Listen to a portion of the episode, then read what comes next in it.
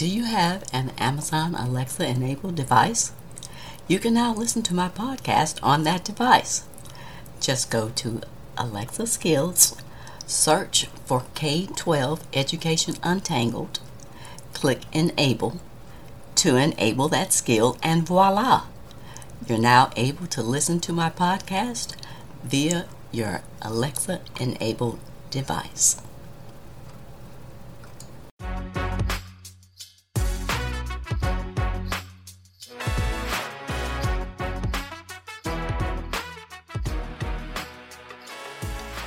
Welcome to another episode of K 12 Education Untangled.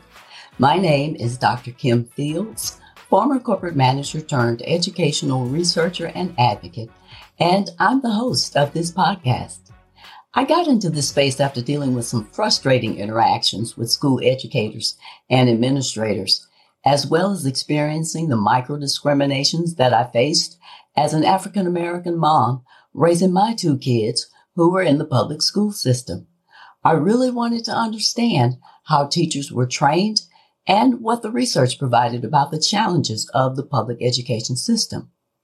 Once I gained the information and the insights that I needed, I was then equipped to be able to successfully support my children in their educational progress. If you're looking to find out more about current information and issues in education that could affect you or your children, then you're in the right place. Thanks for tuning in today. I know that staying informed about K 12 education trends and topics is important to you, so keep listening.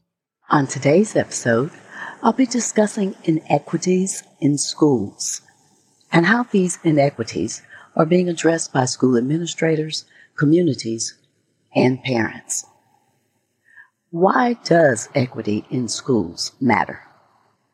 Because the students' perceptions of their school's equity can have a significant impact on a variety of positive outcomes.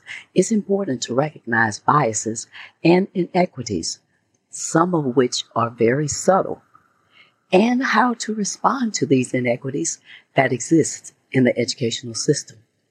As long as inequity practices persist, schools will continue failing students and preventing them from gaining the minimal level of knowledge that they need. And without this minimum level of knowledge, society will not be refueled with professional and talented individuals to assume leadership responsibilities. So why this discussion about inequities in schools now?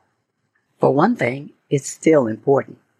For another, Schools should be a place where all students learn and grow into productive, empathetic, and responsible adults. But this is still not happening, especially for students of color, even in the 21st century. Let's get started. Inequities in schools cut across all terrains, including school bus transportation. Let's take the busing situation in New York City K 6 public schools, for example. New York City's school bus fleet is one of the largest in the nation, with over 9,000 buses.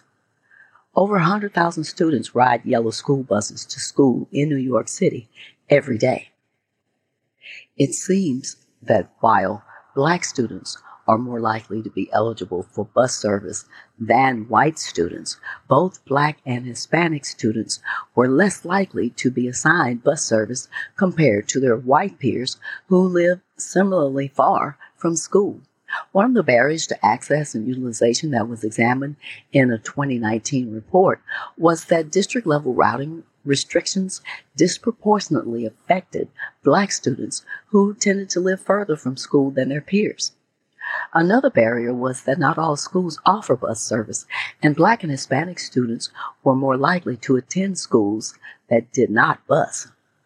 This is significant because bus service can be a powerful tool for districts to address racial and socioeconomic gaps in educational outcomes, as well as ensure all students have access to high quality education. Students who use the school bus in New York City were significantly more likely to exercise choice and Among students who attended choice schools, those who rode the bus attend schools with higher proficiency rates. Therefore, equity in access to and utilization of school buses may have important consequences for access to high quality schools. However, barriers to bus service can be the result of multiple factors, including district level policies and school level characteristics. The district level policies often place limits on who is eligible for the school bus, and particular school features may influence whether or not principals offer bus service. It is the school principal that has the final say on whether their school offers a bus or not. And roughly 40% of elementary school principals choose not to offer bus service even when bus eligible students attend their schools especially in New York City. Another reason for differences in bus utilization is differential enrollment in the schools that offer buses. More specifically, Black and Hispanic students are significantly less likely to attend schools that offer buses compared to white students. In contrast, schools with higher shares of white and Asian students were more likely to offer buses. In general, schools with a higher share of bus eligible students are more likely to provide a bus. School principals were more likely to offer bus services when their schools were a charter school or a school with gifted and talented programs. There's a correlation between equity and quality education in K 12 schools. Therefore, utilizing equity and quality strategies in the classroom can positively change children's lives. Equity and quality work for all students and help all communities to reduce social effects of poor educational attainment. Communities should place more emphasis as well as higher value on academic achievement of all students because these are the students that will become the well educated workforce. School leadership is also an important part of this equation because equity requires that school leadership is dedicated to the success of all students. Equity in education means more than personal or social circumstances such as gender, ethnic origin, or family background. And these may be obstacles to achieving educational fairness that all individuals reach at least minimum levels of skill. Inequity then means that personal or social circumstances are obstacles to achieving educational fairness. In light of this, it also means that not every individual reaches the minimal basic level of skills. Equity and access are essential components for quality education. However, these components continue to persist as barriers in the United States and has been that way for decades. Equity will be achieved when all students receive the resources they need so that they can graduate prepared for success after high school. Inequity means that not all students are receiving the resources they need to succeed. An equitable system doesn't treat all students in a one size fits all way, but should differentiate instruction services, and resources to respond effectively to students' diverse needs so that each student can develop to his or her full academic and social potential. I've discussed numerous trends of differentiated learning, including place based education, blended learning, maker spaces, culturally responsive teaching, etc., on my show in previous episodes. Yet, inequities in schools still exist. Educational equity is about ensuring that all students have access to the educational foundation they need to reach their full potential. It's not about forcing all students to the same destination. It seems easy enough to embrace, but it's a lot more complex to put into action. It's no surprise that Black students, Hispanic students, and students from low income backgrounds have less access to schools with quality educators, access to advanced placement courses, and a positive school climate compared to white, Asian, and affluent students. I've been speaking about inequities in schools, But inequalities also exist. However, there's a difference between inequity and inequality. What equality looks like in the classroom is giving every student the same material, assignment deadlines, and similar correspondence with their families. Equality means that every individual or group of people have the same resources and opportunities. Equity recognizes that each person has different circumstances and allocates resources and opportunities that are needed to reach an equal outcome. The path toward equity begins by recognizing the unseen layers that students carry, such as poverty, homelessness, immigration status, disability, and others. The best way to achieve academic equity is to understand the individual needs of all students. Embracing equity standards helps to shield students from the harmful effects of low expectations. Instead, it's beneficial for the school culture to celebrate excellence and continuously seek to improve the education system, leaving no child behind. As with all things in life, there's a balance. Sometimes, in the pursuit of equity, some school districts are going just a bit too far. For example, California has sought to eliminate advanced math classes and bar children from eighth grade algebra because of equity. In a quote unquote grading for equity schools, students receive no consequences for missed assignments or for turning in lousy work because of equity. Some teachers have even been urged to abandon math practices, like expecting students to find the correct answer because of equity. In 2021, Kate Brown, the governor of Oregon, signed a law repealing the state's requirement that high schoolers be able to pass reading, writing, and math tests in order to graduate. This is definitely taking equity too far because there is no more threatening educational policy to any state's Black, Latino, Latina, Indigenous, Asian, Pacific Islander students of color than to suggest that it's okay for them to graduate without being able to read. The focus of the education system should be that students master certain skills, that students should learn to work hard, to turn their work in on time, to respect their teachers, and to feel challenged. Students should graduate with sufficient literacy to be successful contributors to the workforce. So, is it possible to create environments where inequities are mitigated and where young people are known, nurtured, and healed? Yes, it's possible. And one way to do that is through a restorative approach to school. Restorative approaches to schools are central dimensions of the whole child approach to education, which recognizes the unique strengths, needs, and interests of students. It supports students' academic, cognitive, and social emotional growth, their physical and mental well being, as well as promote their distinct individual identities.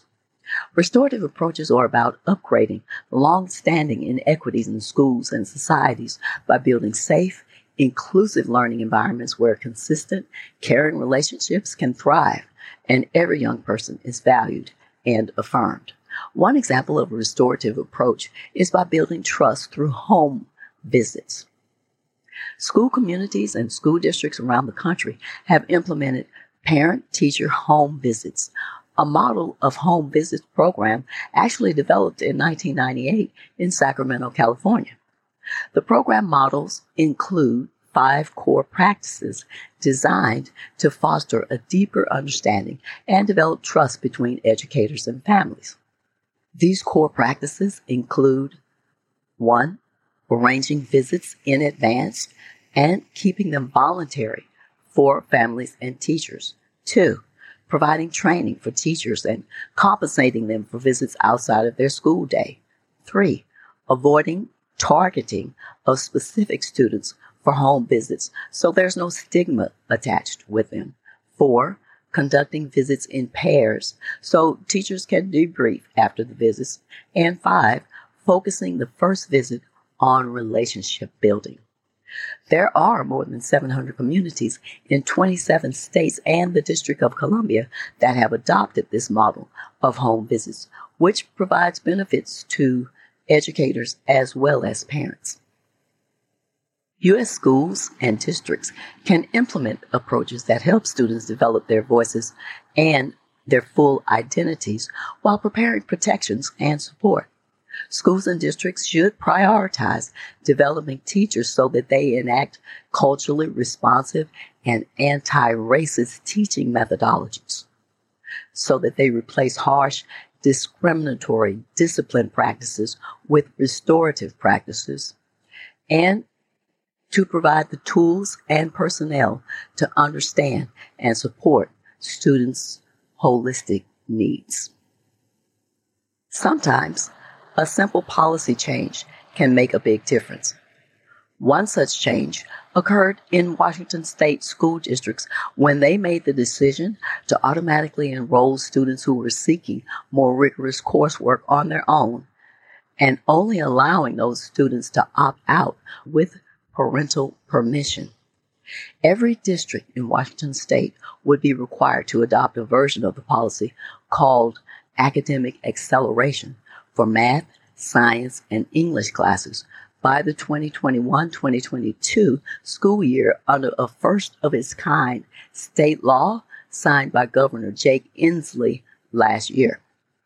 The policy was designed to address the pervasive problem of Black, Latino, and Native American students, as well as students from low income households who were less likely to take advanced placement, dual enrollment, and other challenging courses compared to their white, Asian, and more fluent peers. Now, students who showed mastery on state reading, science, and math tests were automatically placed in the next available rigorous course. District leaders indicated that there's a difference between being unqualified and being unidentified, which is the gap that ties into some of the most entrenched forms of inequity in American schools. Washington State provides some grants for students who may have avoided advanced placement courses so that they could enroll in full time courses because they couldn't afford the fees associated with gaining college credit or taking year end exams. No state has made such a broad attempt to tackle disparities in advanced courses like Washington State has, but other states, including North Carolina and Colorado, have adopted narrower policies. North Carolina lawmakers, for example, passed a bill in 2018 that required districts to enroll students in grades 3 through 12 in advanced math courses if they scored at the highest level on the previous year's state test. Now, this is a great example of why you need to advocate for the best educational outcomes for your children. Black parents in Upper Dublin School District in suburban Philadelphia got tired of no action being taken when they complained that their children were steered into less rigorous classes and faced harsher disciplinary practices. Although they repeatedly met with district administrators, they were basically just getting lip service. What I'm talking about here is tracking, the practice of slotting black students into less rigorous academic courses. The problem is that once a student gets funneled into those classes, which could be as early as middle school, they're unlikely to ever get out and participate in advanced placement or honors classes. These less rigorous courses also don't prepare students for the academic rigor that they will encounter when they enter college. The parents filed a federal complaint that finally reached agreement through mediation after four years. Under the settlement, by the 2022 2023 school year, the district would have no tracks besides academic and honors at the high school level, and student enrollment in AP and honors courses should not depend on whether that student previously took AP or honors courses. The settlement also required that all staff undergo implicit bias training and that The administrative and instructional staff at the high school had to undergo training in restorative disciplinary practices as well. The Upper Dublin District data show that African American students make up fewer than 4% enrolled in the upper level math courses at the high school and about 3% of those taking upper level science classes in 2020. It's important for parent advocacy groups to look out for their current students, but also to be constantly on the lookout for families with younger children so that both families can get engaged in parent advocacy. Here are the action steps you can take regarding this topic. The main action that you can take regarding this topic is to stay abreast of what's happening in your child's classroom and school. Be aware of whether the curriculum and teaching style of your child's teacher meets the holistic needs of your child. Stay involved as a parent advocate to ensure that your child is receiving the resources that he or she needs to be academically successful. Finally, be ready to step in and step up when necessary so that the changes that you want and those that you have requested get addressed if they have not been thus far.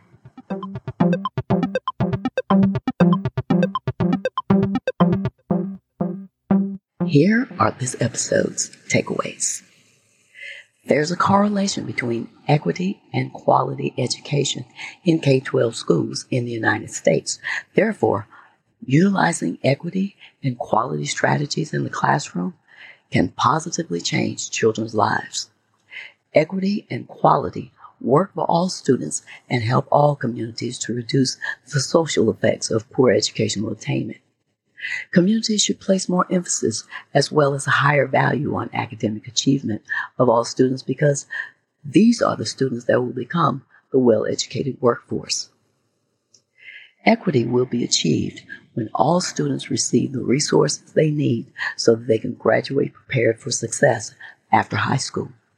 Inequity means that not all students are receiving the resources that they need. An equitable system doesn't treat all students in a one size fits all way, but should differentiate instruction, services, and resources to respond effectively to students' diverse needs so that each student can develop to his or her full academic and social potential. Restorative approaches to schools are central dimensions of the whole child approach to education, which recognizes the unique strengths, needs, and interests of students. It supports students' academic, cognitive, and social emotional growth, their physical and mental well being, as well as promote their distinct individual identities. Restorative approaches are about upgrading the long-standing inequities in schools and societies by building safe, inclusive learning environments where consistent, caring relationships can thrive and every young person is valued and affirmed. Did you enjoy this episode? If so, do me a favor and go to podinbox.com forward slash K 12 Education Untangled and leave me a text message or a voice message about how you're enjoying my show. That's podinbox.com forward slash K 12 Education Untangled. You can also support my show by leaving me a review on Apple or Podchaser. This would really help my ratings as well as entice other people to listen to the show. And share this episode with anyone that you think would find it valuable. Be sure to tell your friends, family, and community about my podcast. Thanks for listening today. I hope you'll come back for more K 12 educational discussions with even more exciting topics to untangle. Be sure to stay tuned. On the next episode, I'll be discussing competency based education. Until next time, aim to learn something new every day.